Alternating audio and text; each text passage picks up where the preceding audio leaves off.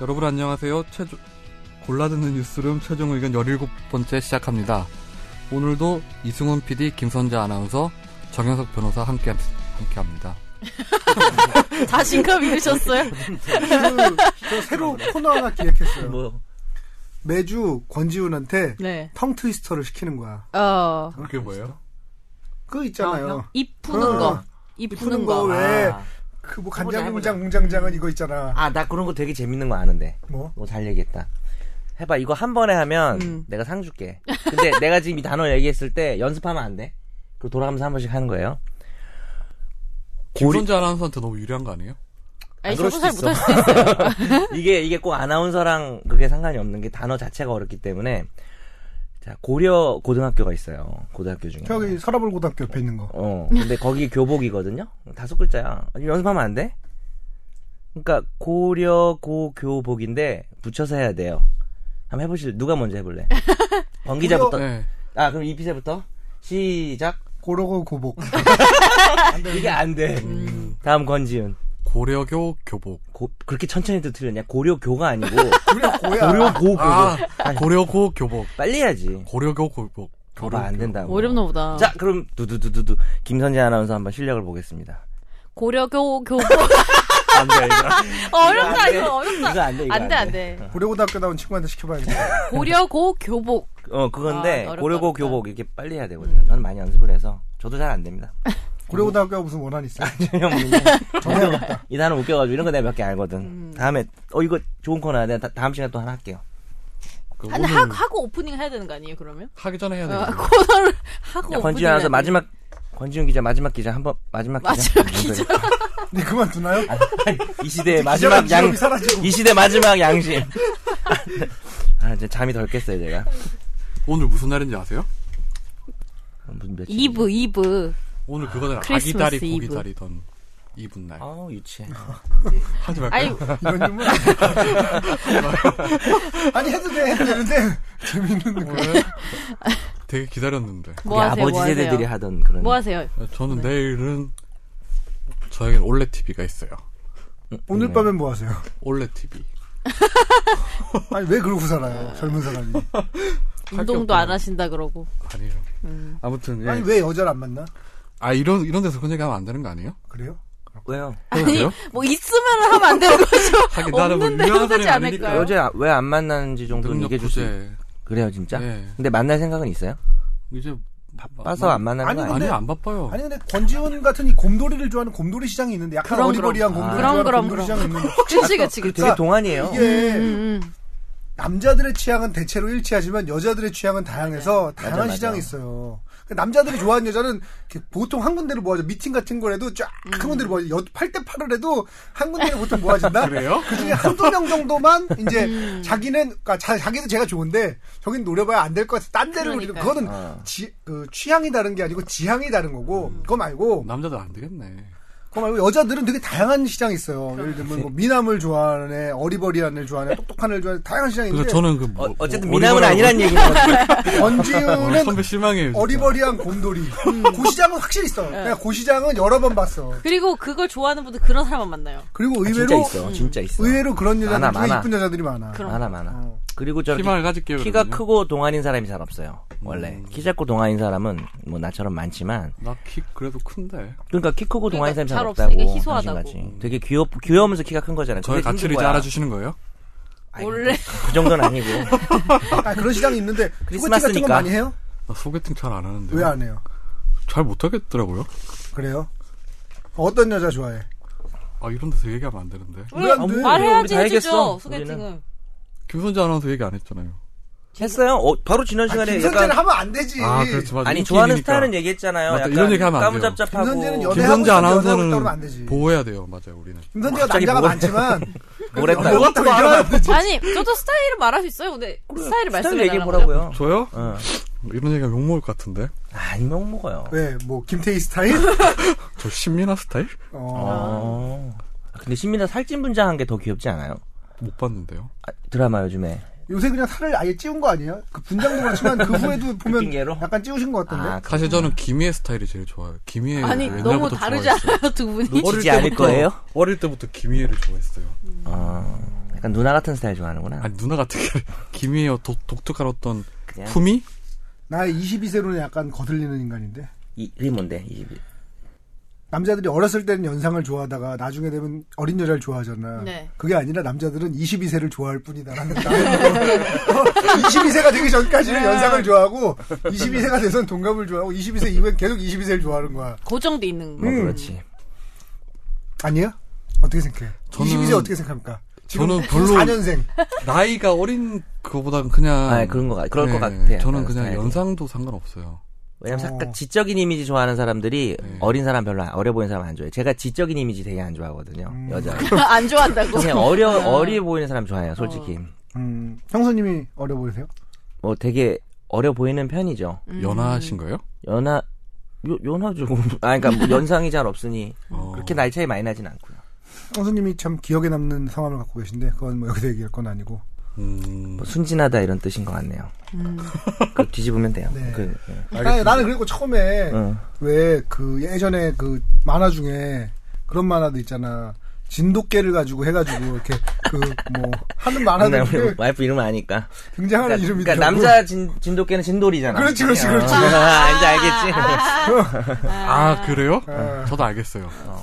순진하다니까. 그래서 알겠습니다. 아, 하여튼 아, 권지훈 정도면 내가 어디든 소개시켜 줄 수 있지. 나도. 원하면. 선배님 근데 너무 나이가 많지. 어떻게 되시죠? 저요 81년생요. 어. 지금 제일 잘 팔릴 때야. 지금 곰돌이 물건이 곰돌이 시절 곰돌이. 시장에 나이도 근데 사실은 권지훈이 법조에서 일하는 거 보면 그런 소리 안 나오는데 그런 순진한 곰돌이 이미지가 아닌데. 그, 저 되게 그렇지. 순진해요. 근데. 아니 그때 음. 그 얘기 해줘야 되겠다. 세월호 사건 담당했던 변호사 얘기를 내가 했잖아. 그 방송을 좀 들어보라고 그래도 자기가 얘기한 걸 전하는 거니까 네. 본인이 또 본인 이름하고 본본 밝히지 말라 그러더라고요. 그래서 그냥 했는데 이걸 이제 이번에 들은 거예요. 음. 듣고 나서 멘트가 딱 두겠어요. 아 잘 들었다. 그리고 권지훈 기자님한테 제가 원래 존경하는 분이라고 전해달라. 고 왜요 왜요? 아, 진짜 아닌데. 깜짝 놀랐어요. 그래가지고. 내가 얘기했잖아. 권지훈 존경받는다니까. 아니 일단 근데 여자 입장에서 난 되게 몰랐어. 매력 있는 곰돌이 아니에요? 그러면 자기한테는 약간 존경도- 유들유들하게 하다가 짱이다. 이럴 때는 이렇게 하면은 어, 그 권지훈 날이다. 오늘. 유들유들한 건 좀 다른 아, 의미인? 거지. 그 아나운서가 언어를 좀 똑바로 생각하는 거예요. 오늘 아기예세요 혹시? 아, 너 오늘, 오늘, 오늘 다 선물 다 받네 혼자. 왜 이렇게 좋아해? 이런 유머 너무 현실 좋아요. 올레 TV. 아무튼 위향과 모략과 이런 거를 선물 받는 거 지금. 우리 이제 빨리 다음 걸로 넘어가시죠. 아 오늘 다음 게 아니라 시작을 안 하거든요. 오늘 그 뭐냐 노량진 아 그럼 끝났나요? 그거 안 하잖아 이제. 네. 아, 백- 날로 먹는 법상식. 그거 그 대신에. 예. 그 청취자분들이 보낸 거. 그거 하기로 했는데 우리 저기 이 저 다음 코너인 머니볼에서 네.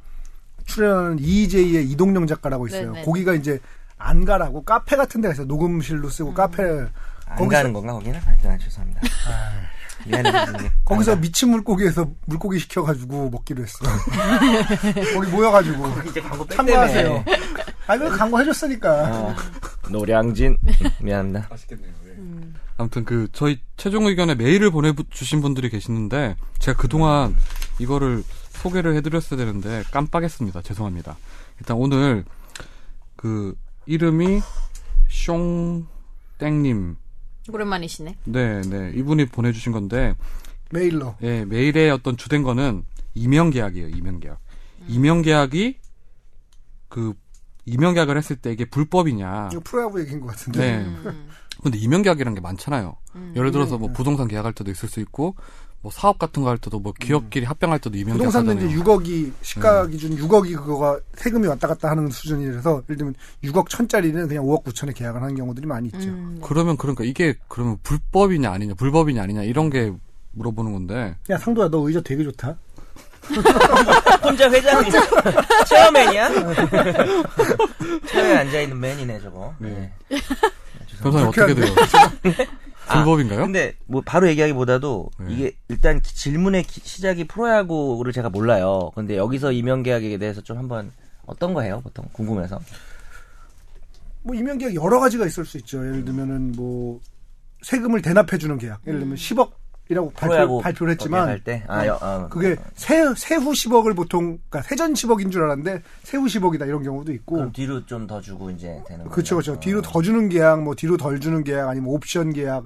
그리고 사실은 우리나라에서 하는 계약은 아니지만 그 이건 불법 아예 불법인데 완전 보합제가 있어요. 그게 뭐예요? 이제 보합 그러니까 뭐라고? 완전 보합제라는 건 뭐냐면은 성적대로 돈 주는 거야. 어. 예를 들면 내가 원아웃에 투수인데 아웃 하나 잡는데 100만 원씩 주는 거야. 아, 그러니까 그 기본급이 없는 거지. 50만 원 택시기사 그러니까 기본급 없는 택시기사 같은 거죠. 기본급이 내가 없다고요, 아예? 내가 보험 팔듯이 보험 파는 대로 100% 그냥 인센이네. 어. 어, 그게 정말. 이제 완전 보합제라고 하는데 그런 계약도 있고 뭐 여러 가지 계약이 있을 수 있죠. 근데 이제 그, 그 근데 100% 인센인데 겉으로는 그렇게 안 하고 그렇게 한 건 불법이니까. 불법이니까. 그거는 실제로 있는 계약은 아닌데 그런 것들이 이명 계약으로 벌어질 수 있다. 여러 가지. 그러면 그게 만일 불법이라 했을 때 효력이 어떻게 돼요, 그러면? 그러니까 이제 원래 그 겉에 드러난 행위를 우리가 이제 허위 표시라 그러고 안에 드러난 건 이제 은닉 행위라 그래요. 숨어 있는 걸. 그래서 네. 실제 숨어 있는 진실된 거하고 바깥하고 달랐을 때 오히려 안에 숨어 있는 게 효력이 있는 거예요. 원래는. 예. 음. 근데 이제 보통 이면 계약을 하는 이유는 그 이면의 내용이 법에 위반되기 때문. 이기 때문에 음. 그 이유 때문에 무효가 될 수는 있지만 뭐 단순히 세금을 회피하려는 수준에서 그렇게 했다는 거 가지고 효력이 없어지진 않아요. 그게 기본적으로 민법, 민법상의 어떤 계약이라는 게 어떤 사적 자치 원리는 그렇지. 자유계약 예. 원칙이잖아요. 어, 민법도 잘하시네. 근데 예를 들어 이런 거죠. 부동산 아기 예수가. 아니, 아니, 주세요. 부동산 계약을 했는데 서른다섯 살인데 안 예수님. 예수님 서른두 살에 돌아가셨어. 아니, 개신교에서 좀 항의할 수도 있을 것 같은데. 안 돼, 안 돼요. 서른두 살에 돌아가셨어? 아니, 그러면은. 그런데 이제 예를 들어 흔히 이제 고위공직자들인 거죠. 다운 계약서나 뭐 이런 것들인데 제가 만일에 어떤 부동산 계약을 했는데 뭐 임명 계약으로 그 부동산 업자한테 음. 한 천만 원을 주기로 했어요. 계약서를 다운 시키는 대가로. 근데 제가 천만 원을 안 줬어요. 예, 예. 그 사람이 소송을 냈어요. 예, 예. 그러면 그게 그건 효- 진짜 어떻게 내가 어저께 수업한 내용인데 진짜 예. 너 정말 아다리다. 그 일단 정리하면 이면 계약을 해도 그게 당사자들의 진정한 의사니까 그게 효력이 있는 게 원칙인데 이면 계약 내용이 아까 말했지만 위법하면은 불법이 될 수 있는데 그 공인중개사법에 보면 네. 거래 가액의 천분의 9까지 받을 수 있어요. 그래서 그걸 넘은 것은 돌려줘야 돼요. 예전에 내가 날로 먹면서 얘기했지만 불법을 저지르면 뭐 넘어간 것도 돌려달라고 못한다고 얘기한 적이 있잖아요. 근데 마약 거래처럼 사는 놈이나 파는 놈이나 나쁘면 돌려달라고 못하지만 그게 판례가 있어요 대법원 뭐냐면 중개사만 나쁜 놈이라는 거예요. 지금 준 사람은 더 준 거니까 피해만 본 거고 그래서 중개사가 천분의 구 넘는 거는 돌려주라고 판결이 대법원 판결이 있었어요. 정확하게. 프로야구의 이명 계약 같은 경우는 또 어떤 게 있을 수가 있냐면은, 그러니까 이 연봉 상한제 같은 걸 구단끼리 뭐 담합했다고 말하기는 좀 뭐하지만 예를 들면 용병 우리나라 용병을 데리고 오잖아요. 용병을 데리고 오는데 용병 연봉을 100만 불 이상 안 준다라고 구단들끼리 합의를 했단 말이죠. 네. 근데 좋은 선수를 데리고 오고 싶어. 근데 걔가 140만 불 안 주면 안 갑니다. 이렇게 얘기를 했을 경우에 구단에서 100만 불 줬다고 발표를 할 수밖에 없다는 거죠. 그래놓고 140만 불 뒤로 이제 주는 거죠. 백으로. 그것도 그러니까 줘야 되는 거죠. 네네, 네. 그렇죠. 그게 법에 위반되지 않는다면. 네네. 그러니까 이게 통상 그런 거 아니에요. 그 사회 상규에 위배되지 않은 수준이라면 뭐 그렇죠. 그러니까 예를 들어 옛날에 문제됐던 게 아이돌들 뭐 기획사랑 계약할 때 보면 계약 무효냐 이게 그러면 네. 뭐 그랬을 때 보면 이제 그때는 뭐 판단해 봐야죠. 예. 그거는 사건마다. 너무 상식적으로 봤을 때 너무 지나친 아이돌에게 불리했다. 이래서 음, 이렇게- 불공정 계약이 예, 되는 불공정 거죠. 계약이 되는 예. 거죠. case by, case by case로 갈 수밖에 그렇죠. 없는 음. 거라서 그거는 그러니까 그런 경우에 아이돌들이 일방적 보통 일반적으로 약자로 비춰지고 약자일 수밖에 없고 사실은 그리고 또 워낙에 팬들은 기본적으로 아이돌 편이잖아요. 그러다 보니까 무조건 회사가 나쁘다, 아이돌이 잘했다 이런 식으로 흐르기가 쉬운데. 제가 본 많은 경우에 있어서 저는 그렇지 않다고 아이돌이 생각하거든요. 양아치인 경우도 있지 않나요? 아유, 아이돌이 아니고 일반적으로는 저도 지금 그런 사건이 하나 일반적으로 부모인데. 부모죠. 안 유명한 아이돌. 어, 일반적으로는 이제 부모가 잘못된 경우가 맞아 많은데 맞아 다 부모지 사실은. 음. 나도 그래요. 그것도. 일반적으로 부모인데 이게 특히나 부모들이 욕심을 내고 그리고 또 이게 있어요. 회사 입장에서 그러니까 아이돌 입장하고 회사 입장하고 한번 생각을 해봐요. 아이돌 입장에서는 본인이 본인 일생을 걸고 해서 잘 된 거야. 그러니까 난 내가 몫을 챙겨야 돼. 근데 회사 입장에서 한번 생각을 해보면 회사 입장에서는 20명 아이돌을 연습생을 맞아요. 키우다가 그 중에 한 명이 터졌단 말이야. 그러면 나머지 19명한테 들어간 비용. 비용도 이 아이돌을 통해서 뽑아야 되는 거예요. 바로 그거야. 내, 네. 내가 지금 하는 하게 될 뻔한 사건도 뭐 회사가 그렇게 큰 회사는 아니고 네네. 아이돌도 유명한 거 아닌데 키워놨는데 누구야 삐처리 하자. 이름이 아 그게 하여튼 하기 좀 삐처리는 사람들이 그렇게 나중에 얘기하는데 엄청 키워놨는데 이제 외국으로 가서 그쪽에서 그냥 다른 주- 중국 아 중국까지 얘기하면 하여튼 그, 캐나다에서 갑자기 우리 네티즌들이 금방 알 텐데. 삐처리 아니 뭐 이거 아니 근데 아니야. 우리나라에서 별로 안 유명해요. 아니야 누군지는 뭐 네. 아니 근데 들어보니까 기획사 에서도 입장에서도 뭐 투자자한테 또 떼줘야 되는 돈이 있다면서요. 그러니까 어떤 그거는 돈이 들어왔을 그거는 때. 또 다른 개념인데 그건 또 역시 이제 전문가는 다르네요. 아이돌 연구소 작가. 그럼 국내 유일의 아이돌 전문가인. 자, 내가 회사를 차리고 싶어. 그러니까 아이돌 음반을 내고 싶어. 그럼 기획사를? 어떻게 해야 될까? 근데 돈이 없어. 어떻게 하냐면 음원사, 음원 유통사들이 있어요. 그런 데 가서 투자금을 받습니다. 그 투자금을 받아서 투자금을 받을 때 어떻게 하냐면 내가 이런 이런 애들을 데리고 있고 이런 이런 음반을 만들려고 합니다. 근데 그게 최근에 이제 문제가 됐던 게 이제 박효신 씨 같은 경우인데 박효신 씨 같은 경우에 자 내가 박효신을 데리고 있습니다. 내가 음반을 낼게요 하고 돈을 받아요. 네. 내가 날랐어. 그럼 그 채무가 박효신 씨한테 가는 거야. 어 그렇게 돼요? 음, 그렇게 될 수 있죠. 일종의 뭐 연대보증 그런 건가? 계약을 맺은 상태니까 지금 계약을 맺은 상태인데 얘가 날라버리면 방법이 없잖아. 계약을 그렇게 하는구나. 음. 그거 몰랐어요. 근데 자 뭐 박효신 씨 경우는 빼고 자 그러면 내가 어떤 어떤 아이돌을 데리고 있고 내가 이전 이전에 이런 걸 만들었던 사람들 포트폴리오에서 PT 해가지고 투자금을 받아.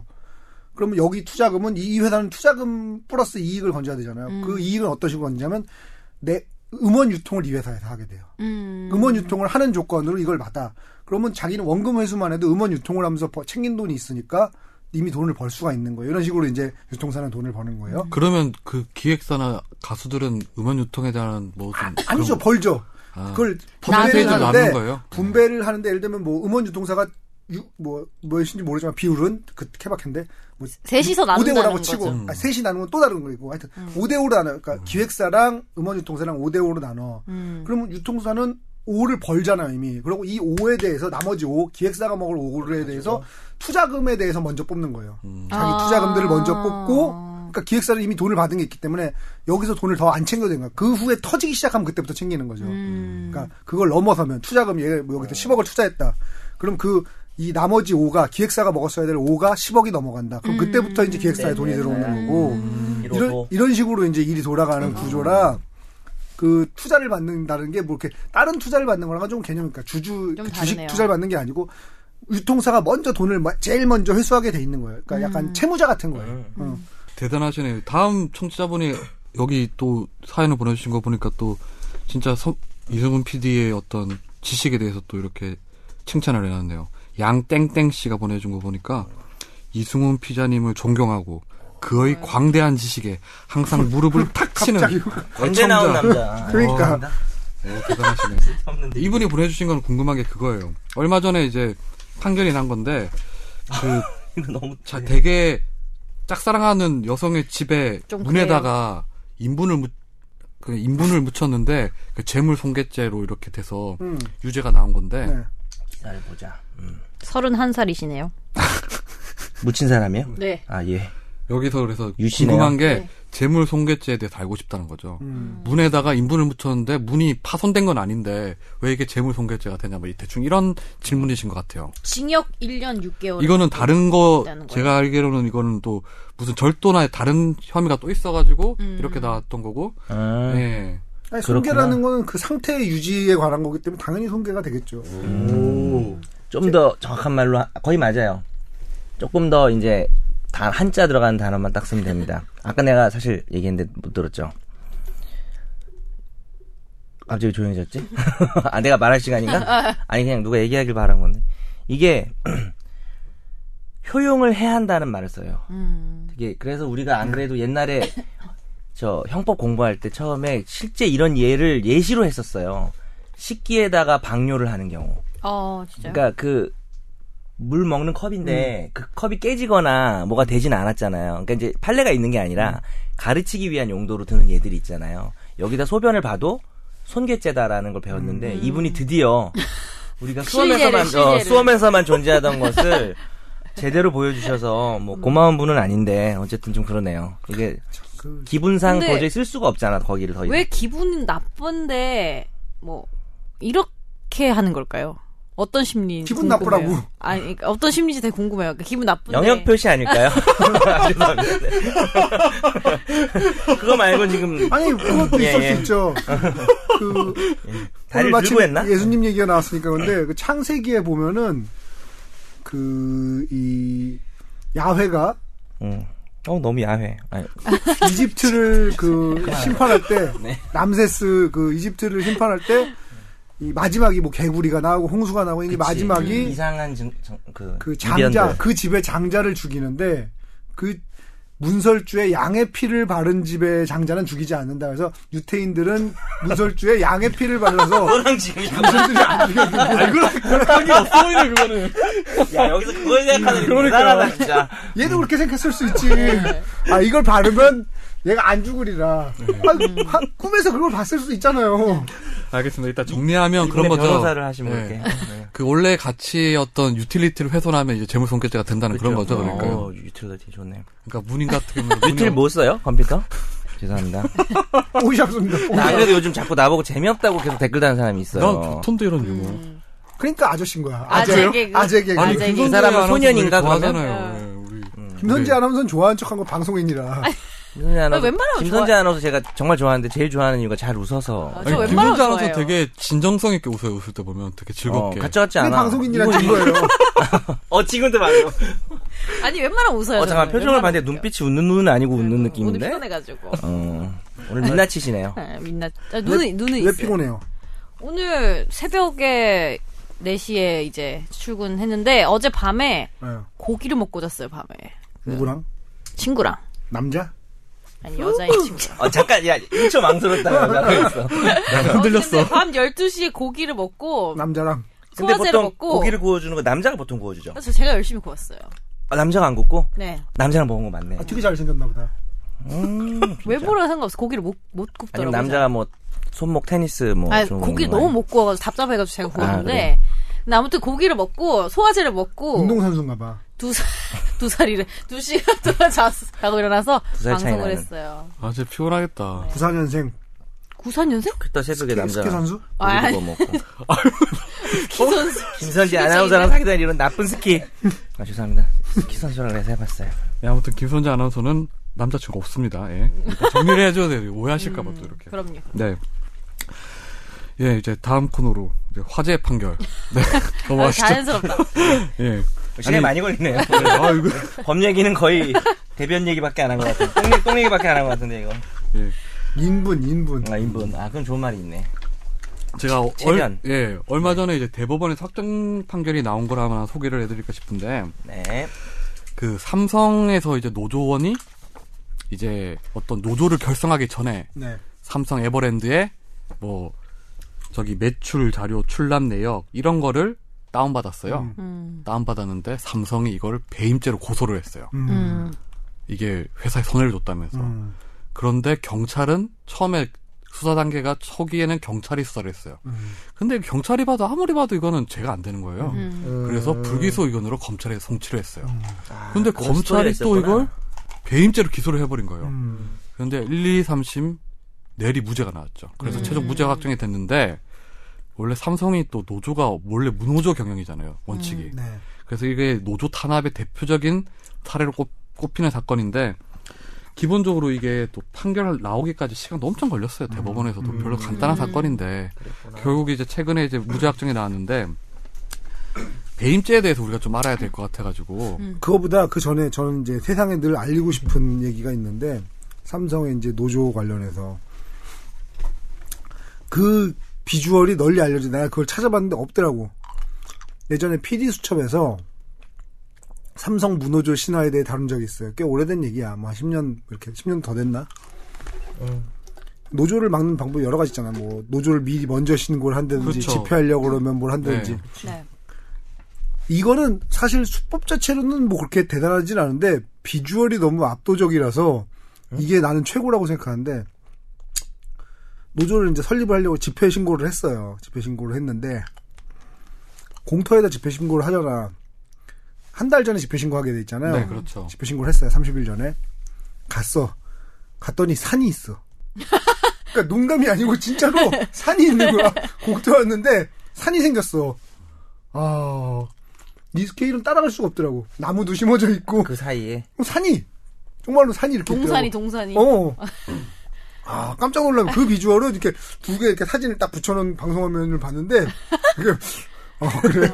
야, 이게, 삼성이니까 김용철 변호사가 그 네네. 삼성을 생각한다에서 네. 얘기했던 노조를 안 만들기 위해 들이는 비용이 노조를 유지하는 비용을 이미 넘어선 지 오래인데도 어. 불구하고 음. 이 오너 한 사람의 고집 때문에 그거를 그것도 오너 한 어. 사람도 아니고 사실 돌아가신 오너의 유언 때문이죠. 음. 때문에 지금 이런 비효율적인 일을 벌이고 있다. 동산을 어, 만들면 이런 게 이제 그 삼성을 생각한다에 나와 있는데 그게 대표적인 예예요. 딱 보면 알 수 있어. 야, 이 산을 만들려는데 심하네. 돈이 얼마나 들었을까? 그러니까 이게 저도 예전에 그 삼성이 이제 서초소 쪽에 있잖아요. 삼성 네. 거기가. 강남역. 네, 원래 보면 이렇게 집회를 기업 앞에서 하려는 사람도 있잖아요. 그러니까 이게 집회를 막기 위한 방법이 뭐냐면 삼성 측에서 네. 아르바이트생을 고용해서 서초소에 먼저 가서 신고를 하는 거예요. 네. 음. 근데 실제로 그 신고해서 그 사람이 집회를 했냐 보면 안 했던 거죠. 유령 집회죠. 그러니까 그런 식으로 해서 삼성에 대해서 예를 들어서 뭐 삼성 백혈병 뭐 이런 뭐 논란이 있지만 아무튼 그런 분들이 이제 거기서 집회를 하고 싶어도 삼성에서 먼저 고용한 쪽에서 이렇게 집회 신고를 해버리니까 못했던 거죠. 얼마 전에 그걸- 민중 총궐기에서도 그 보수단체가 집회를 하겠다고 신고를 해서 서울시청 앞에 서울시청 광장을 못 썼는데 가보니까 아무도 없었다 뭐 이런 얘기가 네, 있었죠. 그렇죠. 법원이 이제 그런 거에 대해서 좀 제동을 걸고 있기는 하죠. 그죠? 요즘에 그렇죠, 이제 예. 그, 그거를, 그런 유령 집회에 불과한 그런 집회를 이유로 불허를 하면 그 불허 결정이 잘못됐다. 뭐 이런 판결들도 나오고 있긴 해요, 사실. 그 변호사님 이게 네. 그 배임죄라는 게 기본적으로 뭐 손해를 끼쳐야 되는 거잖아요. 네 네.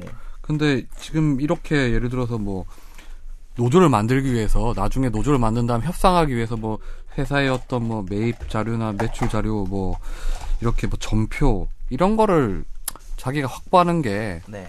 진짜 배임죄라고 조금이라도 생각할 수 있는 거예요?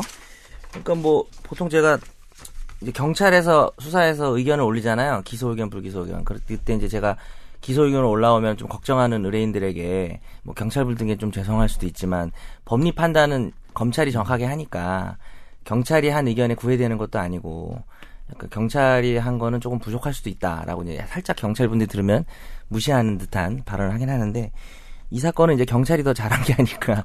이게 누가 봐도 되기가 힘든 건데, 저 제가 모르는 내부 사정이 검사가 이렇게 기소를 할 수밖에 없었던 내부 사실 관계가 있었는지는 모르겠지만, 판결만 보고 너무 사후적으로 쉽게 얘기하는지 몰라도 이걸 기소할 수 있는 사건이다라는 생각이 좀 드는 게, 사실은 이유는 있는 게 옛날에 유사한 사건이 있었어요. 옛날에 그 유명한 판례 중에 기업의 영업 비밀을 사회로 유출하지 않겠다고 서약을 해놓고 그 경쟁업체에다가 그걸 유출하는 행위에 대해서 업무상 배임죄가 나온 대법원 판결이 몇 개 있는데 그것도 아마 어, 삼성이었던 것 같아요. 제 기억에 반도체 그쪽이었던 것 같은데 그거는 포인트가 뭐냐면 자기가 그걸로 대가를 얻을 수 있거든요. 돈을 받기로 했다든지 아니면 그쪽에 취업을 한다든지.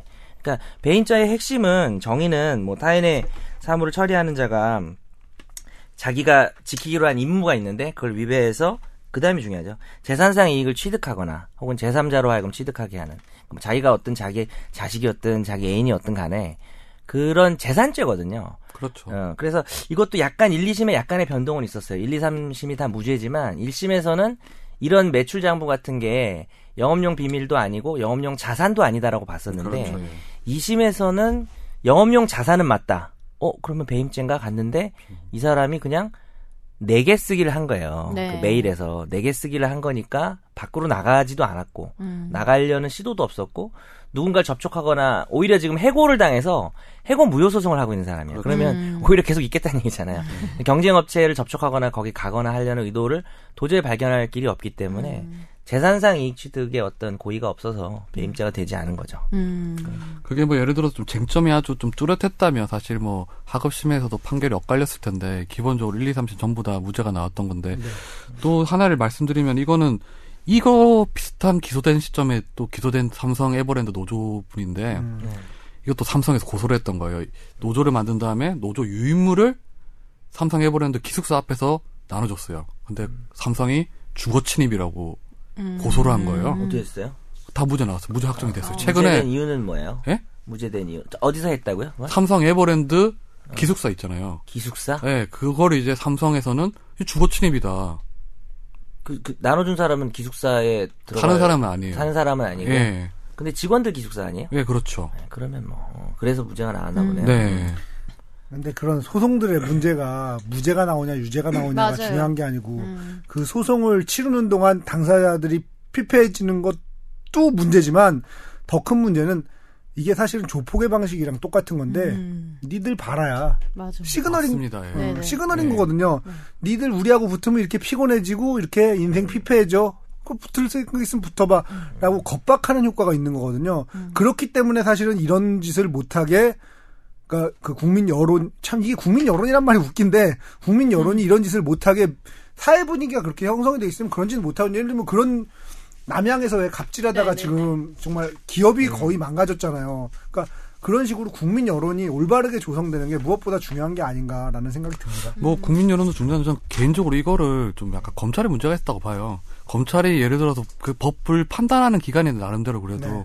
그쵸. 이게 사실 자본의 논리에 따라서만 판단했던 거예요. 아니, 그러니까. 그거조차도 사실은 국민 여론이 올바르게 형성돼 있다 그러면 검찰이 그렇게 할 수 있을까요? 예를 들면 예전에 80년대 생각해 보면 검사들이 고문하고 이랬었어요. 그때는 국민 여론이 그걸 허용하는 분위기였다는 거죠. 지금 만약에 검사가 누군가를 고문했다? 어떻게 될 것 같으세요? 그러니까 결국 모든 걸 이게 그 민심이 천심이라고 참 이게 늘 고리타분하고 참 원, 그러니까 결국 얘기를 거슬러 올라가면 모든 게 네. 민주주의의 문제인데 올바르게 여론이 형성돼 있다 그러면 결국 이런 일이 벌어질 수 없다고 저는 생각해요. 아무리 뭐 법이 어쩌고 저쩌고 얘기를 하지만 결국 그거는 사람이 집행하는 거기 때문에 사회 분위기가 그거를 허용할지 못할 분위기다. 못하는 거거든요. 사실은 뭐 지금 지금 와서 뭐 노동 유연화 해고 어쩌고 이러지만 총선 때 그런 얘기하고 당선된 사람 아무도 없어요. 총선 때 내가 고용 유연화해야 됩니다. 막 해고를 쉽게 해야 됩니다. 이런 얘기하고 당선된 사람 있으면 한 명이라도 나와보라고 하세요. 한 명도 그런 사람 없어요. 그때는 민심이 무서운 거야. 근데 지금 민심이 안 무서운 상황인 거죠. 그러니까 결국 결국 모든 거를 결정짓는 거는 우리의 consensus라고 생각해요. 우리 모두가 갖고 있는 consensus가 어떤 방향으로 나아가고 있냐. 그러니까 제가 늘 우리나라 사회가 좋은 방향으로 가고 있다. 우리는 조- 결국 좋은 방향으로 가고 네, 있지만 그걸 조금 더 빨리 가기 위해 앞으로 밀기 위해 노력하는 것 뿐이지 결국 좋은 방향으로 가고 있다고 생각하는 건 우리의 consensus는 나아지고 있다고 생각하거든요. 그러니까 결국 consensus가 발전하는 방법밖에 없는 것 같아요. 네. 알겠습니다. 아무튼 뭐 이런 식으로 노조를 좀 탄압하거나 누가 봐도 이렇게 좀 일류 기업이잖아요. 그래도 일류 기업인데 이런 식으로 하면 안 되겠죠. 아무튼 좀 더 우리 consensus를 모을 수 있도록 노력을 해야 되겠습니다. 스펠링 어떻게 됩니까? 김선재 아나운서 잘 알고 있을 겁니다. 예. 이거 어렵다. C, C-O-N, S-E-N, S-U-S 아니에요? 맞습니다. 오. 이거 왜 어렵죠? 안 어려운데. 안 어려운 거 아? 이해수님만 어려우신 걸로. 네. 영어를 잘 못하는. 아 중국어 전공이라 그렇습니다. 아, 진짜요? 그래요? 어울려, 어울려. 쏘았어. 어울리지 않아요? 어울리네. 되게 어울려. 의미를 내파고 있는 아니, 아니, 혹시 콩푸 팬더? 네. 오늘 우리 본격적으로 오늘 뭐였지 주제가? 얘기를 나눠볼 게 아하. 변호사 잘 고르는 법이죠. 네. 이렇게 살다가 예전에는 막 절대 만나지 말아야 될 사람들 보면 이렇게 뭐 변호사, 뭐 기자 이런 사람들을 평생 살면서 안 만나는 게 좋다고 했잖아요. 네. 나쁜 일 있을 때만 만나는 거라고. 근데 사실 뭐 기자들은 잘 모르겠지만 요즘 변호사들은 단순히 소송 때문에 만나는 게 아니라 뭐 여러 가지 어떤 자문을 구할 수술 있고, 먹으려고 예. 만나. 방송에서도 만나고. 사실 분쟁을 나 예방하기 좀 위해서 만나. 만나기도 하니까 네. 실생활에 정말 이제 변호사 분들이 좀 접근 가능성이 높아졌으니까 어떻게 하면 좋은 변호사를 만날 수 있고 잘 고를 수 있는 법에 대해서 우리 전문가이신 정현석 변호사가 스스로, 스스로 예. 얘기해야 되는. 절 만나세요. 또 우리 그 먼저 그걸로 끝. 나를 여기서 만나. 변호 개인적인 일로 변호사분을 만나신 적이 있으신 분 있으신가요? 어떤 뭐 자기의 어떤 법률 성무나 일 때문에 뭐 그렇죠. 예. 저는 그냥 이모부가 변호사십니다. 어 변호사십니다. 그거밖에 어, 없어요. 뭐 그래요? 개인적인 일로 뭐- 이렇게 아니 의모부님이 뭐 어떤 뭐 전문 분야가 있다든지 아니면 뭐뭐 하시는지 잘 모르겠고 판사 하시다가 대구 지법에서 판사 하시다가 하시다가 이제는 변호사고 변호사도 전관예우? 변호사도 대구에서 하시. 한참 됐어요 그것도 네 변호사 하시는데 좋겠다 전관예우. 나도 그런 거 받아보고 싶어. 아이 정관적 안 그때 하겠죠. 그거 있잖아. 정간 네 명이서 변호사 성씨 모아가지고 법무법인 정간 예우 뭐 이렇게 우 씨랑 예 씨랑 음. 전씨, 간, 간씨가 있, 간씨가 있더라고 변호사 중에 예 씨 있고 우 씨 있고 전관예우. 전간 예우 해가지고 법무법인 법무법인 전간 예우. 그 너무 웃겼어 근데 이승훈이 한 말이었나? 예. 어 저는 만나본 적 그러니까 뭐, 아니 뭐 상담을 받아보신 적은 없으시죠? 네, 없죠. 아직까지는. 이승훈 PD는 전부 있으세요? 살벌하게 많죠. 전부 사내? 살벌해요. 나한테도 아니, 한두 개 아니. 했던 것 같은데. 저는 살벌해요. 주변에 사건 사고가 끊이지 않아. 그래서 그래, 생긴 사람한테 생겨, 그쵸? 음, 그것도. 끊이지 않아서 저는 뭐 살벌하게 많습니다. 별일 다 있어요. 그 지금 요즘에 상담료를 받으시나요? 어떻게 되나요? 안 변, 받지- 안. 변협에서는 상담료를 받아라. 왜냐면 이게 예, 그렇죠. 사건 수 받으라는 것도 맞아요, 사실. 사건 수임을 위해서 막 이렇게 무분별하게 그 수임을 막 하기 위해서 이렇게 막 무료 상담을 미끼로 이렇게 하는 것도 별로 결국 의뢰인한테도 좋은 것 같지도 않고 그 또 정당한 금액을 받고 상담해 주는 게 또 상담의 질도 왜냐하면 안 받고 할 때는 변호사가 이게 사건이 되나? 내가 잘해가지고 가져올 수 있나라는 목적하에 일을 대하게 되, 될 수도 있잖아요. 사실 뭐 상담료라 그래봐야 그렇게 비싸지 않을 수도 있거든요. 시간당 뭐 한 10만 원 하는 데도 있고 뭐 좀 많이 받는 사람 뭐 20만 원 받고 하는데 한 2시간 상담하면 근데 저 같은 경우는 그래요. 그럼 뭐, 1시간 음, 5분 상담하면 얼마요? 넌 그렇게 안 해줄 거야. 넌 59분 했거든. 삼각대 질문을 항상 저 같은 경우도 어떻게 말하냐면 저는 딱 루틴이 있는데 상담을 하면서 얘기를 좀 들어드리고 뭐 내용 들으면서 뭐 이럴 것 같다 저럴 것 같다 정도 얘기하는 거는 그냥 비용을 안 받고 그 상담을 통해서 내가 여기서 advice가 나가서 네. 그 사람이 실제로 움직일 때 도움이 되는 내용이 나가면 뭐 상담을 받는다. 저는 그렇게 해요. 근데 기본적으로 이제 의뢰인들이나 뭐 소비자들이 되게 변호사들에 대한 정보는 되게 차단돼 있잖아요. 되게 네, 법조계가 그렇죠. 정보 비대칭성이 심한 곳이잖아요, 네. 기본적으로. 의료계와 법조계죠. 예. 그래서 결국은 상담을 통해서 이 변호사가 괜찮은 변호사인지 아닌지를 알 수 있지 않을까 싶은데 음. 그러면 상담할 때 어떤 식으로 이렇게 응대를 해주는 변호사를 좀 더 신뢰할 수 있는 거예요? 그건 정말 여러 가지 요소가 있어서 뭐 얘기하자면 길지만 일단은 제가 제가 한번 역으로 물어볼게요. 내가 A라는 변호사를 만나고 B라는 변호사를 만나서 상담을 했어요. 근데 A는 이긴대요. 그리고 B는 진대요. 그럼 누구한테 사- 하실 거예요? 저는 개인적으로 음.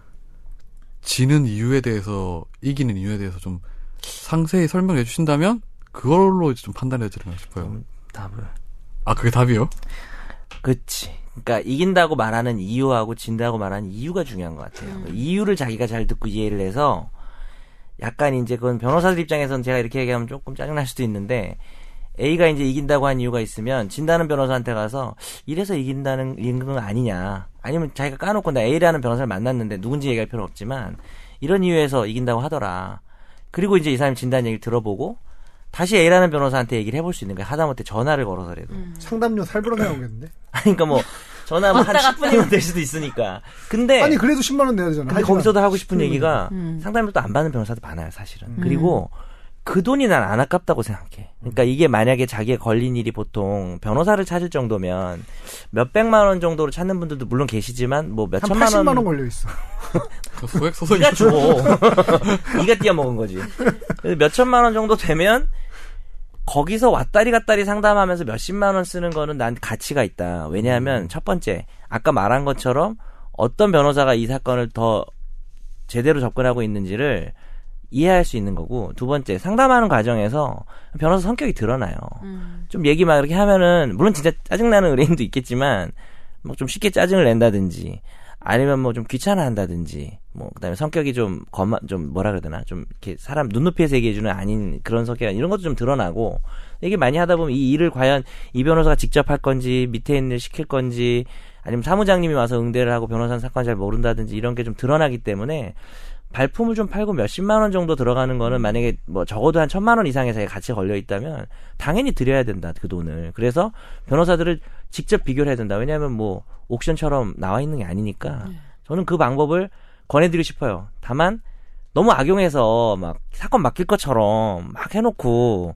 또 저희 가서 막 그렇고 하면서 이제 변호사들이 이렇게 좀 애태우는 이런 약간 그 이제 변호사 쇼핑한다 그러거든요. 뭐 블랙 또, 컨슈머. 어, 어, 너무 그렇게 하는 것만 아니라면 아니 대놓고 얘기하는 거죠. 에이, 변호사님 다른 분 만났는데 그거 다 이해합니다. 그 의뢰인 자기 중요한 일인데 변호사 한 명만 만나고 결정하는 게 더 이상한 거죠. 이상한 거죠.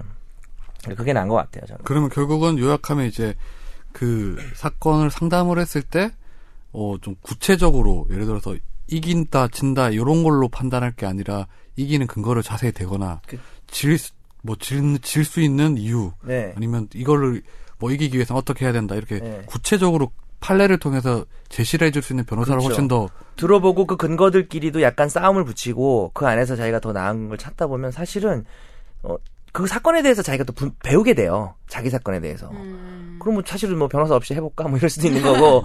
그러니까 그 돈은 안 아깝다고 생각해요. 그 사건을 법률 전문가가 분석해 돈 주는 아까운 줄. 몰라요 사람이 부잣집에서 커가지고 재수가 없고 나 부잣집에서 크긴 컸지.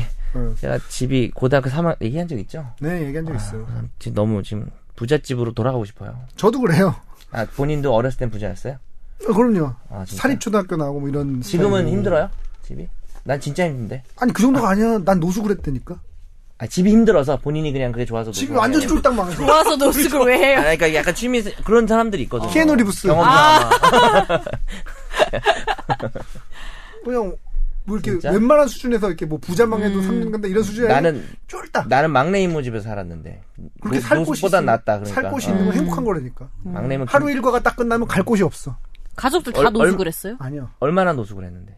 노숙 기간이 길진 않아요. 그 친구가 데리고 갔어 뭐 어쨌든. 친구가 어, 구할- 어, 어. 근데 그 얼마 안 되는 기간 동안 막막한 거야. 그때가 이제 제가 공익 요원 할 때인데 하루 일과가 딱 끝나면 갈 곳이 없어. 그러니까 처음에 이제 그 나 담당하던 공무원 아저씨가 여기 동사무소 숙직실에서 자라했는데 딴 공무원들이 반대해서 제가 무슨 사고를 칠줄 알고 그러냐 뭐 이래가지고 쫓겨나서 갈 곳이 없는 거야. 어딜 가지 이러고 그렇게 살았었습니다. 어디서 노숙하셨어요? 그게 또 기가 막힌데 그, 그 당시만 해도 이제 신림동 이런 데 가면 굴뚝이 밖으로 이렇게 튀어나온 집들이 있어요. 그 굴뚝에 기대서 자면 따뜻하다?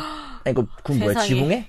아니, 아니, 이- 옆으로. 아 옆으로 산타클로스 갑자기 크리스마스인데 그 양반 이게 서양식 진짜 생각하고 막. 어째 아그 옆으로 나온 굴뚝이 돼서 아 그럼 거기다 아 이건 진짜 경험자만이 할 수 있는 얘기네. 음. 아픈 이야기네요. 뭐 아프진 않아요. 다 지난 얘기고. 네. 근데 왜 지금도 가난한지 잘 모르겠지만 에이 선배 어떠세요? 선배? 그 팟캐스트의 시조인 노숙자 씨는 요즘 뭐 하시나요? 잘 계신 거 알고 네. 예. 거기 팬 사이트 제가 회원인데 도시 탈출이라고. 네. 아무튼 얼른 빨리 변호사님 아, 뭐 변호사 고르는 법을 얘기해야죠, 오늘. 지금. 방송 몇 분 남은 거예요, 오늘? 많이 남았어요 지금은. 아, 예. 많이 남았다고요? 예. 오늘 왜 길어요? 할 이렇게? 얘기가 없어. 변호사 고르는 뭐 아니 그러니까 사실 가보면 알 수 있잖아요. 제가 예전에 그 의사 선생님한테 들었던 얘기인데 아니 이- 이상한 병원을 사람들이 왜 다니는지 모르겠다고 그러길래 아니 선생님이야 가보면 알겠지만 우리는 가도 모르겠다 그렇지. 그랬더니 선생님 간단히 얘기하시더라고요. 병원인데 의사 간호사 말고 딴 사람 있으면 이상한 병원 아니에요 그러더라고. 그건 거예요. 변호사 사무실에 나 변호사랑 상담하러 갔는데 자꾸 사무장 만나게 하면 이상한 변호사인 거죠. 음. 저도 뭐 사무장이 만나게 안 하는 스타일이고 사무장이 만나게 하는 스타일은 조금 그렇다고 생각은 해요. 근데 이제 또 약간은 또 막 그렇게 말하긴 그런 게 또 모르겠어요. 사무장이 만나서 처리하는 먼저 만나서 좀 할 역할들을 담당해 주면 일 처리가 원활해질 수 있어서 사실 좀 이제 연세 있으신 분들이 그렇게 하긴 하는데 그 그리고 나서 그 사건을 보냐 안 보냐가 문제겠죠. 근데 사무장이 나서면 그러고 나서 변호사 사건을 잘 모른다. 음. 그건 진짜 문제인데 네. 그- 그것만 좀 확인하시면 그게 가끔씩 제가 법정에 들어갔을 때 보면 변호사분들이 이제 들어와서 이제 준비를 하는데 정말 준비 안 하는 경우가 많아요. 그러면 판사들이 그러죠. 어, 뭐 하냐고 또 그럼 기록을 못 봤다고 기일을 좀 미뤄달라 이러면 이게 의뢰인들이 못 봐서 그렇지 예. 민사소송에서 음. 그런 거거든요. 음. 민사소송 때 의뢰인들이 다 안 오잖아요. 보면 네. 제가 이, 그 출입 기자 입장에서 보면 아, 저 진짜 저 의뢰인은 얼마나 답답할까. 지금 저렇게 되는지도 모르고 그러니까요. 그럼 저 변호사랑 가서 아 이, 런 저런 이상한 이유 되면서 뭐 법원에서 이렇게 하다 보니까 늦어졌다 또 이럴 거 아니에요. 근데 이제 두 가지가 있는데 의뢰인이 이틀 전에 찾아왔을 수도 있어요. 진짜 이틀 전에 찾아와가지고 이틀 뒤에 재판이라 그러면 여기 우리 권지훈이 빠꼼인데 그걸 아, 구별 그걸 못했어. 뭐 하여튼 그러니까 그 혹시나 이제 청취자들이 그럴 수도 네. 있으니까 음. 그거는 정말 어쩔 수가 없고 혹은 이럴 수도 있어요. 의뢰인이 사건을 천천히 하고 싶다. 밀어달라고. 음. 근데 이제 그거에 대해서 의뢰인이 그렇게 했다고 할 수는 없으니까 변호사가 그냥 가림막이 대주는 경우도 있고. 근데 그건 이제 예외적인 경우를 변호사 입장에서 한번 얘기해 준 거고 음. 그게 아니면 정말 큰 문제인 게 저는 가장 큰 기준이 뭐냐. 의뢰 변호사가 판사보다 사건을 더 모르면 이건 정말 부끄러운 아, 거예요. 그렇죠. 음. 판사가 진짜 수백 개를 보면서 자기는 이런 거 저런 걸 모아서 마지막에 판단을 하잖아요. 사실 판사들도 요즘에 재판 딱 끝나고 이제 판결문 씁니다 하고 그때부터 보는 사람들이 많대요. 음. 작은 사건들 너무 바빠서. 근데 판사가 사건을 뭘 물어봤는데 이미 알고 그걸 변호사가 잘 네. 기록해서 못 받아 대답 못한 그거는 진짜 낙제점인 거죠. 음. 그런 기준 정도는 필요한 것 같아요. 그럼 예를 들어서 의뢰인이 뭐 이렇게 사건을 맡겼는데 통상 맡길 때 보면 변호사분들이 핸드폰 번호를 안 주잖아요. 음, 그렇죠. 그래요. 예, 안 주잖아요. 그래 그또 하나 내 얘기하러 온 게 아닌데 하여튼 나는 되게 특이하게 하는 게 하나 있어서. 어, 그러세요. 음. 책에서 그래서 뭐? 의뢰 얘기를 좀 들어보면 장난 척, 장난 척 해봐. 의뢰인들이 이제 궁금한 게 갑자기 생길 수 있잖아요. 네. 근데 그러면 사무실 전화로만 하는데 사무실에 변호사들이 잘 없잖아요. 일단 네. 뭐 저녁 시간에 없으니까 되게 답답한 거예요. 네네. 그래서 근데 핸드폰을 또 번호를 알려주는 변호사들이 있대요. 음. 네네. 그러면 둘 중에서 어느 변호사가 더 괜찮다고 볼 수 있을까요? 그건 당연히 핸드폰 번호를 알려주는 사람이 저는 괜찮다고 그렇죠. 생각을 하는데 이게 제가 이- 이거 이걸 좀 이거는 변호사들도 이렇게 했으면 좋겠어요. 그러니까 카톡만 공유하나? 이제 카톡방에 대해 한번 보세요. 그러니까 이게 누구 사건 누구 사건 누구 사건이라는 방을 만들어요. 아. 번호도 주고 물론. 아. 근데 이게 오. 정말 좋은 게 저희 팀에 제 변호사가 한 명 더 있고요. 그 다음에 그쪽도 만약에 기업이면 대표가 네, 있고 네. 실무가가 있잖아요. 네, 네. 다 들어와 있는 거예요 방에. 음. 그리고 대신 내가 말은 해요. 항상 답을 바로 할 수는 없다. 그리고 새벽이고 난 소리를 꺼놓거든요. 주말이고 생각날 때 다 올려라. 우리도 새벽 시간에 올 테니까 소리를 끄든지 맘대로 해라. 그리고 답은 그냥 다음날 할 수도 있다. 근데 이 방에다가 올려놓으면 이게 제가 처음 시작한 거거든요. 몇년 전부터. 그게 내용이 계속 공유가 되는 거예요. 음, 그 그렇네요. 이슈들이 네. 그러니까 갑자기 저쪽에서 뭐라 그랬다. 뭐 이런, 이런 것들을 그러니까 이제 가능하면 이모티콘 이런 건 자제하고 지저분해지니까 근데 이게 정말 좋아요. 이걸 나중에 그냥 프린트를 하면 이 사건의 히스토리가 다 있거든요. 그리고 왜냐면 이게 나도 편해요. 효율적이네요, 어, 되게. 왜냐면 내가 가끔 이거는 내 소속으로 데리고 있는 변호사한테 시켜야 되는 건데 통화를 막 실컷 해가지고 사건도 여러 개고 막 운전하다 통화하면 의뢰인 이런 거 해달라 그랬는데 그걸 바로 전화했는데 또 얘가 재판가 전화 안 받네. 근데 여기 올라와 있으면 그냥 공유가 돼버리잖아요. 그리고 내가 답할 게 있는데 이걸 운전해서 못 쓰면 소속 변호사 전화해서 이렇게 이렇게 좀 카톡방에 올려줘야 하고 이제 PC 카톡을 쓰니까 그래서 이게 엄청 좋은데 이제 이걸 했다가 이제 후회가 되는 의뢰인이 가끔 있어요. 그러니까 너무너무 귀찮게 하는 거죠. 정말 너무너무 귀찮게 하는 거죠. 음. 그래서 답이 바로 안 오면 막 답답해하고.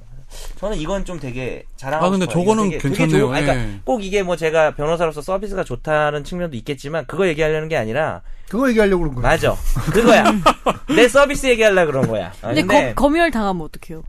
그런 근데 이제 뭘 검열을 당해요? 그러니까 이제 카톡 뭐 그런 문제가 카톡, 있잖아요. 카톡 그 그래서 저는 거. 그런 건 있어요. 뭐 꼭 이렇게 얘기하면 또 형사 사건 뭐 유죄를 무죄로 숨기고 이런 건 절대 아니지만 형사 사건 방에서는 사건 내용 얘기는 별로 하지 말자. 전화로 하자. 이게 민사 사건들만. 민사 사건 뭐 얘기하는 거 보든 말든 뭐 우리가 문제 되는 것도 아니고. 형사 사건은 왜냐하면 갑자기 카톡을 주고받다가 우리 의뢰인이 구속이 돼서 휴대폰이 압수돼서 카톡방이 그 적법한 절차로 이제 보여질 수가 있거든요. 근데 거기서 우리의 대응 전략 이런 것도 나가면 그건 좋은 건 아니잖아요. 음. 우리가 아무리 결백하다 그래도 전략이 나가면 좋을 건 아니니까. 그래서 형사 지금 뭐 형사 사건 말씀하셔서 그러는데 대부분 이제 사람들이 생각하게 보면 이제 뭐 형사 사건에서는 검찰 수사 때는 검찰 출신 정관 변호사, 재판에 넘어가서는 또 법원 출신 이제 판사 출신 정관 변호사 이렇게 쓰는 게 좋은 거 아니냐 음. 이렇게 생각하시는 분들이 많은데 음.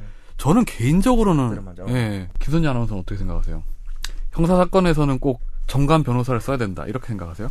꼭 써야 된다 이런 거라기보다는 그러니까 즉, 하는 입장에서는 웬만 이왕이면 이런 생각 할 것 같아 당연히. 음. 그럼 이제 조금 더 자연스럽게. 비싸도 그렇게 할 수도 있는 거네요. 그쵸. 좀더 나았다고 뭐 생각하기 월, 때문에. 엄청난 차이가 있지 않는 이상은 아 이왕이면 그래도 뭐가 나아도 낫지 않겠어라는 인식이 확실히 그러니까 불안한 있잖아요. 마음을 좀 그쵸 근데 그쵸 그 낫겠다는 심리적인- 게 어떤 측면이에요? 그러니까 심리적인 아, 게 그냥 심리적인 게 아니라 그 심리가 뭐냐고요. 그러니까 이 사람이 하면 어. 더 좋은 이유는 뭐 영향력인가요? 아니면은 능력인가요? 뭐 진짜 그게 그러니까 궁금해서. 영향력과 능력이 같이 간다는 그런 인식 때문 아니에요? 영향력이 능력이다. 예, 예, 그러니까 그게 능력. 아, 그러니까 예. 그러니까 영향력이네 어쨌든. 그쵸, 그러니까 그쵸. 어떤 일처리의 어떤 아, 딱 일만 잘한다 이런 실력, 느낌은 아니죠. 그건 아니고 확실히. 약간 음. 영향력 부분이 좀- 결국 그 사람이 변호사 되기 전에 어떤 그 직책에 대한 어떤 그럼 당연히 그런 어떤 권위나 아니면 이런 영향력을 예. 잔존해 있을 수 있다. 그러니까 그렇게 돈의 차이가 크지 않다면은 요거라도 이렇게 잡아보고 싶은 심정이 있지 않을까요? 근데 문제는 이제 그것 영향력만 있고 능력은 더 떨어지면 그거는 약간 문제인가? 안 좋은 영향. 안 좋은 사실 영그 근데- 사람 진짜 안 좋았어. 이러면서 일반 그래? 의뢰인 입장에서 이 사람이 능력은 판단하기 힘들잖아요. 그러니까 능력에는 결국 직함을 통해서 있지. 능력 판단할 판단은 수- 어려운데 네. 영향력은 그렇다고 생각할 수도 있고. 음. 이승훈 PD는 어떠세요? 아니 그 돈만큼 효과는 없죠. 돈만큼 정답이다. 효과는 없는데 정답이다.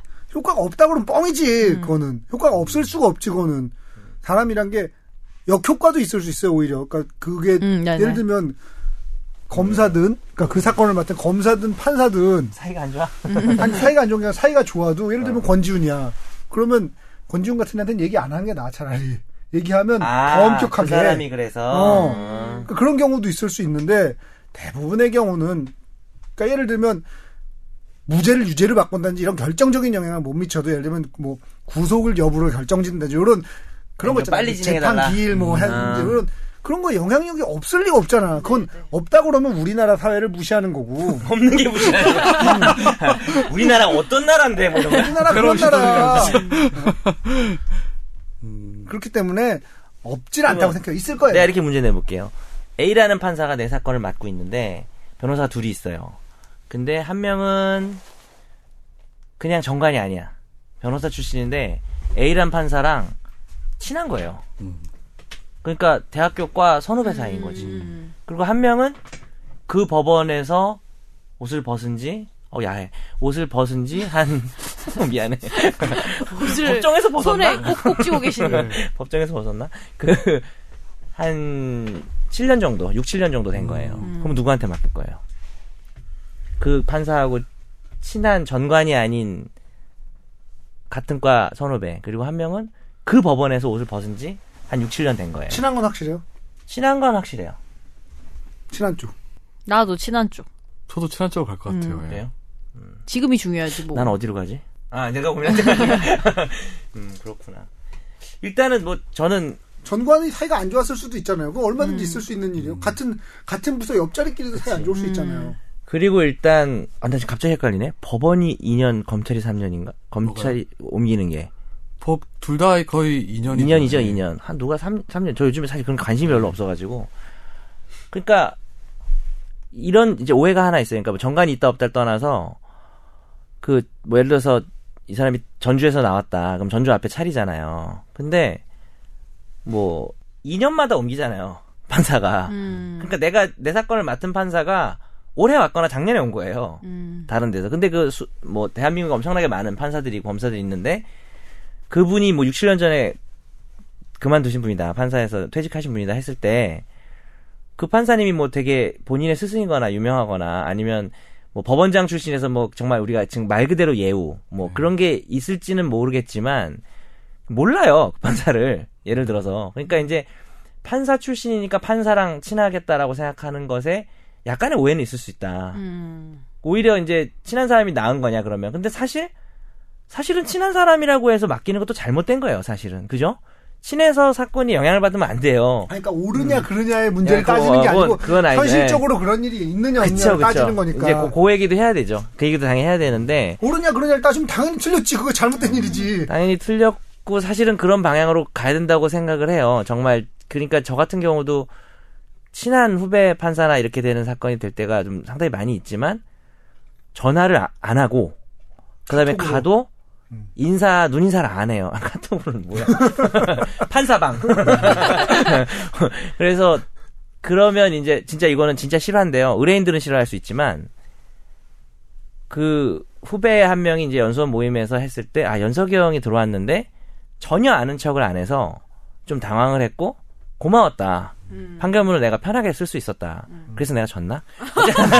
아, 이게 그 졌어요? 졌어? 기억이 안 나요. 음. 아니 근데 기억이 안 나는데 이게 우리나라만의 문제라고 생각하기 쉽지만 그 유명한 이제 법조 미드인 굿 굿와이프라는 미드에도 보면은 거기서 그 이 주인공 내 회사의 대표인 변호사가 판사들하고 농구 농구를 같이 해요. 이제 그게 뭐 문제가 되고 커넥션이 있고 이런 그거는 인간이 일을 하는 곳이면 어디나 벌어질 수밖에 없는 문제기는 해요. 어쩔 수 없어 그거는. 하지만 그거를 조금이라도 더 개선시켜 나가기에 우리가 무슨 노력을 해야 되는가의 문제지. 하긴 하긴 하죠.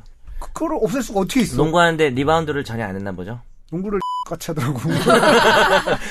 그래서 뭐 좀 더 할 얘기들도 있지만 이 검찰 출신 법원 출신 좀 다른 것 같아요. 이게 조금 위험한 얘기일 수 있는데 아, 나가도 되나? 그러니까 제 개인적인 생각입니다. 정말 개인적인 생각인데 어, 판사 출신은 판사를 오래 했으면 저는 좀 실력이 있다고 생각해요. 음, 그럴 수밖에 예, 없구나. 그러니까 판사를 했으면 그 사람 일단 공부를 잘한 거고, 그 다음 가서도 사건을 계속해서 많이 하기, 하고 민형사 뭐 다 하기 때문에 실력이 쌓였다고 생각해요. 일단 그 사람이 영향력 문제는 그 다음 문제들에도 판사 그 출신은 말콤 글래드웰의 그 아웃라이어 뭐 이런 것처럼 일만 시간의 법칙 뭐 이런 거. 그럴 수 있죠. 네. 예, 그리고 하야, 어, 처- 처리해야 되는 업무량이 많기 때문에 물론 약간 그 분야도 조금씩 옮겨 다니기 때문에 근데 요즘 이제 로스쿨로 바뀌면서 약간 전문 분야에 있는 사람이 그쪽 담당 뭐 지재 지적 재산권이면 그쪽만 하면 이제 약간 전문화될 수도 있는데 근데 이제 그 다음은 이제 검찰 출신인데 지검장 출신이거나 이제 검찰에 오래 있었단 말이죠. 근데 그분이 검사 생활을 오래 하면서 공부를 많이 하진 않았을 거라고 생각을 해요, 저는. 정말 대- 강한 의지가 있지 않으면. 그래서 민사 사건 같은 경우에 범위를 다퉈야 될 경우에 검찰 출신이신 오래 계셨던 변호사님들은 밑에 있는 변호사, 실력 있는 변호사를 시키겠죠, 아마.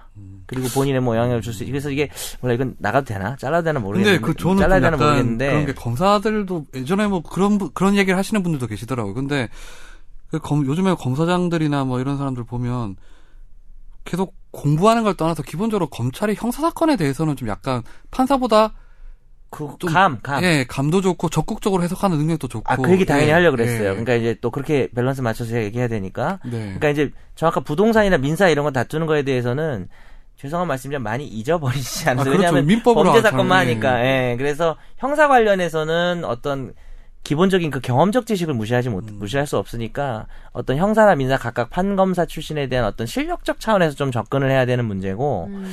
영향력이라는 것은 글쎄요 저는 보통 사람들이 생각하는 것보다는 영향력이 작다라고 항상 생각하고는 있어요. 음. 하고는 있는데 그거는 잘 모르겠습니다. 각자 판단. 근데 뭐 정관예우란 게좀 있어 보면 뭐 없다고 할 수 없는데 좀 허상도 있는 것 같아요. 그걸 이용하는. 변호사들도 많고 이제 그게 문제죠. 예. 예. 실제로는 효과는 효과는 되게 미미한데 자기가 정관이란 걸 이용해서 좀 더 많은 금액을 받기 위해서 음. 그걸 좀 의뢰인들한테 허상을 좀 심어주는 경우도 있는 것 같더라고요. 그렇기도 하고 요새는 정말 뭐 법원장이나 지검장 그만두신 분들 수준이 아니고서는 뭐 부장검사 하다 그만뒀다 팔이 날리는 경우를 너무 많이 봤어요. 음. 요즘에는 또 그렇게 전관이 그 막 절대적으로 통하지도 않더라고요. 정말 그런 것 음. 같아요. 저도 힘드세요. 완벽하게 그분들은 네. 정관이어 말 들으면 화낼지도 몰라요. 저희 이모부가 얼마 안 가더라면서 힘들어하세요. 음. 그 변호사님 그럼 변호사 보수 같은 경우에 좀 달라졌잖아요. 최근에요. 형사 사건. 그렇죠. 예, 예. 네. 그거는 요즘에 어떻게 돈을 주고 있는 거예요? 그러면요? 그 변협에서 뭐 새로운 유형들을 한 세네 개 정도 제시를 해서 각자 변호사들이 알아서 채택을 하고 있는데 뭐 아시다시피 성공보수가 무효가 돼서 민사사건 성공보수는 여전히 유효하고요. 네. 그래서 무죄가 나오거나 뭐 어떤 결과가 나온 거에 대해서 보너스로 받을 수 있는 금액이 없어졌기 때문에 어, 여러 가지 뭐 유형들이 있는데 일단 첫 번째는 그러니까 시간 일한 시간에 비해서 그냥 받는 방법이 있고 타임 차지로 받는 네. time charge 받는 게 있고 그다음에 항목별로 받는 거죠. 뭐 요거 상담, 구속 관련 상담, 뭐 관련 상담 이렇게 쪼개서 받는 그런 뭐 계약서들을 제시를 하는데 어 그러니까 어쨌든 성공 보수가 아니면 뭐 이제 기간으로 받는 거죠. 또 여- 여기 지나면 여기 지나면 아니면 그걸 지금 말한 유형을 혼합하든지. 그럼 지금 완전히 성공보수 없어졌다고 봐도 돼요? 그러면요? 네, 없다고 봐야죠. 물론 이면으로 받을 수는 있겠죠. 아까 말한 근데 이건 이면 계약이 무효지. 왜냐하면은 그렇죠. 법에 여기서 무효가 대법원이 어, 이- 이게 성공보수를 보니까 정말 특이한 게 많았더라고요. 예를 들어 이런 거예요. 구속을 면했을 때 얼마, 또 법원에 넘어갔을 때 벌금형일 때 성- 벌금형이 나오면 또 얼마, 집행유예 나오면 또 얼마 이렇게 해서 계속 음. 그런 식으로 돼 징역 있더라고요. 1개월당 받기도 하고. 네, 그러니까. 어, 진짜? 또 고소인 입장에서 보면 자기가 사- 고소한 그 사람이 피고소인이 구속이 음. 되면 또 얼마, 음. 네, 그렇게 또 하죠. 기소가 되면 또 얼마, 네. 뭐 이런 식으로 돈을 사실 받아왔더라고요. 고소를 해서 구속이 되면 얼마라는 거는 조금 문제는 있는 것 같아요. 근데 피고인 입장에서 무죄를 받는 거는 진짜 변호사의 노력에 따라 달라져요. 그렇죠. 말도 안 되는 그게 뭐 그거 변호사 노력이 아니라 공공기관의 결정 사항이다 그러는데 거기에 그럼 영향을 주려고 변호사가 있는 거지. 그거는 말도 안 되는 거예요. 그건 화났어, 좀. 음, 그-. 뭐 한번 무시당한 적이 아니 있는데 근데 이게 성공 보수가 대법원에서 무효를 하면서 사실 변호사뿐만 아니라 그 법관이나 이제 검사들 중에서도 상당히 이 판결이 잘못됐다고 생각하시는 분들이 많더라고요. 예. 왜냐하면 노력의 대가로 성공을 하는 건데 그럼 예를 들어 항목이 좀 문제가 있었으면 그거는 뭐 좀 지양을 해야 되겠지만 기본적으로 변호사들이 엄청 노력을 해서 이렇게 뭐 예를 들어 무죄가 나왔다. 예. 그럼 일종의 뭐 보너스 형태로 받는 그런 걸로 충분히 할수 근데 있는 그거는 이제 관점의 문제인데 그렇게 음. 볼 수도 있고요. 반대로 보면 그거 하려고 변호사가 있다고 볼 수 있는 관점도 있다는 거죠. 그러니까 무죄를 받게 해주려고 최선을 다하기 위해서 변호사가 그 사이에 돈을 안 받은 게 아니잖아요. 음. 저는 이게 약간 그거라고 생각하는데 그러니까 어떻게 어떻게 바라보느냐의 문제인 것 같아요. 이거를 과연 내가 그러면 그렇게 그 동안은 그러면 성공보수 없으면 성실하게 안, 하- 안 해도 되냐 라고 하면 그건 아니잖아요. 그러니까 그게 대법원의 판례였어요. 그러니까 네. 형사사건의 성공이란 게 기본적으로 어디 있냐. 그런 차원에서 접근했던 네. 거거든요. 그러니까 예를 들면 아나운서들 이건 조금 다른 얘기지만 아나운서들 같은 경우에 저는 그거에 대해서 약간 문제 의식인데 아나운서분들 죄송합니다. 우리 방송해봐야 만 원, 만 오천 원밖에 안 받는다 이런 얘기들 방송에서 많이들 하세요. 막, 막, 뭐 해봐야 오만 원 뭐 받는다. 근데 그 양반들 월급 받고 있거든요. 이미 월급에 그게 포함돼 있는 건데 마치 월급은 없이 내가 방송해봐야 만 원, 만 오천 원 받는다는 식으로 얘기하는데 그거 자체가 그러면 만 원, 만 오천 원 받으니까 방송 대강해라 아니잖아요. 그러니까 그런 것처럼 이미 받고 있는 딴 거는 다 무시한 채로 자기가 지금 현재 이거 이 현재 현 상태만 놓고 내가 연예인들보다 왜 조금 받지? 이거랑 비슷한 개념이라고 저는 생각하거든요. 그러니까 이미 이미 충분히 받았잖아요. 이미 뭐 사건 보수, 뭐 상담료 다 받았는데 뭐 아, 상담료 안 받는다 그랬지만 받았는데 그거 자체에 이미 열심히 해서 받을까? 그런 프로야구 선수들은 보너스 없으면 야구 대강해도 되게요?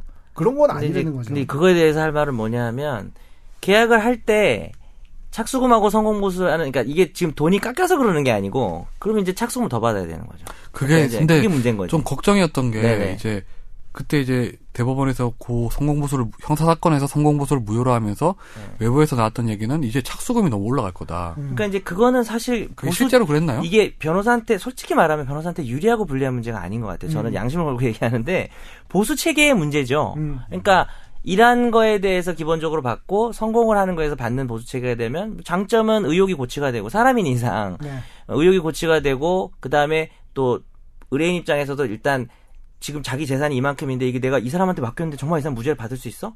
근데 무죄도 받을지도 모르는데 내가 이만큼 돈을 못 주니까 일단은 일부만 주고 무죄가 되면 그때 받겠다라는 네. 관점에서 하는 그런 장점들이 있는 반면 또 이제 뭐 단점 같은 경우는 뭐 오- 오히려 이제 반대로 이제 그, 그 반대되는 게 일단 단점인데 그러니까 보수 체계를 바꾸면 되는 거라서 네. 저는 개인적으로 이게 변호사한테 유리해졌거나 네, 불리해졌다는 그런 관점에서 어, 어. 말씀드리는 건 아니고 다만 이제 그 전에 보수 체계가 저는 더 나았다고 봐요. 그건 개인적인 의견인데 뭐 이승훈 피자 말대로 성공 보수가 없다고 더 열심히 안 할 거냐는 말도 물론 맞는데 열심히 안 할 것 같아요. 성공 보수가 없으면 사람의 본성이. 그러니까 이제 다 열심히 해야 되는데 그 성공 보수라는 게 있고 그러니까 그게 더 함정인 거 있는 거죠. 의- 의뢰인이 지금은 제가 돈이 없는데 이게 정말 잘 되면 그땐 자기가 정말 그 뭡니까 어, 이거에 대한 결과에 대해서 충분히 보상을 받았다고 생각하니까 더 줄 수 있다라고 말하는 그런 계약이 가능했는데 그냥 이 돈을 다 주고 끝난 거니까 변호사들 중에는 사실 뭐 저부터도 자유롭진 않은데 뭐 남 얘기 것처럼 꼭 할 건 아니에요. 이, 이 사건은 이제 돈 다 들어왔잖아요.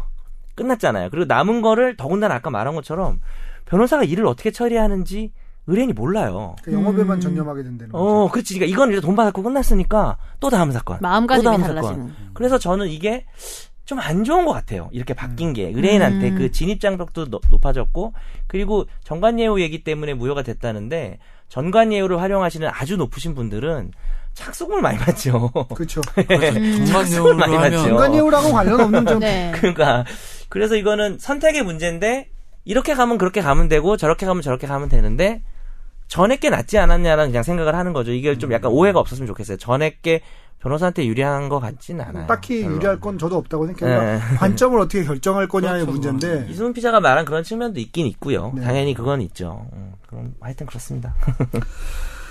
네, 그럼 마지막으로 저기 이혼 요즘에 이혼 때문에 변호사분을 많이 찾아가는 분들이 있는데 네. 이혼 사건은 최지혁에게 나중에 최지혁 최지혁 선생님 오시면 그때 상의하시죠. 상담 시간 좀 길어질 수 있습니다. 그러면 주로 늦으셔서. 그냥 이혼 사건은 가사 전담 요즘 변호사분들 계시잖아요. 네네 있죠. 예. 그런 분들은 주로 가사 사건만 계속 하셔서 그냥 가사 전문으로 음, 음. 하시는 게 아닌 것 같더라고요 보니까요. 네. 그게 왜냐면 가사 사건이 많고 또 재산 분할을 통해서 얻을 수 있는 이익이 많아서 좀 음, 이렇게 하시는 것 같은데 네. 가사 사건 전문 변호사는 좀 어떻게 고를 수 있는 팁이 있나요? 아 가사 전문 중에서도 예. 고를 수 있는 팁이요. 예. 그때 그 음. 최지혁 변호사님께서 뭐라 그랬어요? 그래요? 얘기 잘 들어주는 하지 않았었어요? 그때 그 말도 고르- 아, 어, 아 주 좋은 말이죠. 아주 중요한 말이죠. 그러니까 우리가 이제 의뢰인들이 전문 분야 변호사를 꼭 찾아가야 되느냐에 대해서 고민을 많이 하시는데 분야마다 다른 것 같아요. 무슨 계약서나 부동산이나 아니면 뭐 계약의 해석이나 뭐 자금 대출, 뭐 소비 대차, 돈 빌려준 거 이런 거는 전문 분야가 따로 있을지 없, 있기가 좀 어려운 것 같고 예전엔 저는 이제 이혼 전문 변호사에 대해서는 이혼이 뭐 특별히 전문 분야가 있나 초반에 그렇게 생각했어요. 왜냐면 이혼 다 누구나 할 수 있는 거 아닌가라고 생각했는데 요즘 좀 생각이 바뀌고 있어요. 이혼 사건은 좀 이혼 전문 변호사를 찾아가야 될 것 같아요. 음. 조금 더 돈을 주더라도 왜냐하면 나오는 서면의 그 아우라가 달라요. 음. 그러니까 안 해본 사람들, 경험이 부족한 사람들은 그냥 일반 사건 쓰듯이 쓰는데 이혼 사건은 감정에 호소해야 돼. 아 이게 정말 아. 정말 미주알 꼬주알 써야 돼요. 왜냐하면 뭐 다 보여줄 수가 없잖아요. 부부가 살아온 걸 어떻게 다 보여줘요. 그러니까 그때 최지혁 변호사가 말한 얘기를 잘 들어주는 사람도 정말 중요한 얘기인 것 같고 사실 그런 의미에서 최지혁 변호사도 참 적임자긴 합니다. 다, 다른 예, 다른 뭐 어떤 단점이 있는지 내가 모르겠는데 얘기를 엄청 잘 들어줘요. 결론은 네. 최지역. 말하는 게 좀 재미없어서 그렇지. 어쨌든 그렇고 또 전문 분야가 뭐가 있을까요? 지적재산권법이라든지 그리고 형사도 형사를 많이 하는 사람한테 찾아가는 게 좋은 것 같아요. 형사 절차도 그럼 좀 결국. 전문을 찾아가야 된다는 얘기죠 지금. 안 좋은 건 어딨어? 얘기하다 보니까 네? 전문을 찾아가는 게 안 좋은 건 지금 없잖아요. 상관없는 안 거. 좋은 거 돈이 상관없는 많이 거. 드는 거? 좀 전문이라고 지가 돈을 더 받는 거. 아. 그러니까, 상, 그러니까 상관없는 거는 이제 상관이 없는데 어떤 게 상관없어? 상관없는 것만 얘기해 주세요. 그너너 얘기할 때 너딴 거에서 그 부동산 거래 음. 그 다음에 뭐 등기 관련된 이런 거. 그 다음에 돈 빌려주고 뭐 소비대차, 채무, 차용, 네. 채무, 채권. 네. 그 다음에 아까 내가 뭐 얘기했지? 아, 갑자기 또 기억이 안 나네요. 예, 음. 단, 약간 뭐 좀 정말 사건이 들어와봐야 제가 듣고 얘기할 수 있을 거. 아 상속 이런 거? 음. 상속 이런 거. 뭐 이거는 유류분 소송 이런 유류분 거. 소송 이런 예. 거는 그냥 기본이기 때문에 약간은 뭐랄까 좀 연수원 때나 뭐 이렇게 옛날에 좀 음. 공부를 잘했다. 공부를 많이 했다. 이런 사람이 나은 것 같아요, 저는. 오히려. 왜냐면 그거는 음. 정말 깊은 법리로 들어가는 거거든요. 전문 분야는 그 독특한 그 영역을 잘 알아야 되는 거라 음. 그쪽에 경험적 지식이 중요한가 그쪽 하면 상황도 알고 있어야 되니까 어, 어차피 베이, 직한 사건들은 오히려 얘가 좀 똑똑한가 네. 뭐 그런 쪽으로 하는 게 나을 것 같고 음, 네. 알겠습니다. 오늘 그 변호사 고르는 방법에 대해서 알아봤는데 여러분들한테 많은 도움이 됐으면 합니다. 제가 좀 사심 없이 한다고 생각하고 했는데 사심으로 가득한. 사심이 좀 들어갔나요? 아니 아까 네. 전에 그거는 좋았어요. 뭐요? 그 단체방. 카톡방. 예. 그건 되게 아 그건 진짜 예, 좋아요. 효율적인 것 같아요. 네. 오늘 뭐 크리스마스 이브인데 다들 아. 즐거운 크리스마스 되시고 다음 주에 뵙겠습니다. 네, 수고하셨습니다. 네.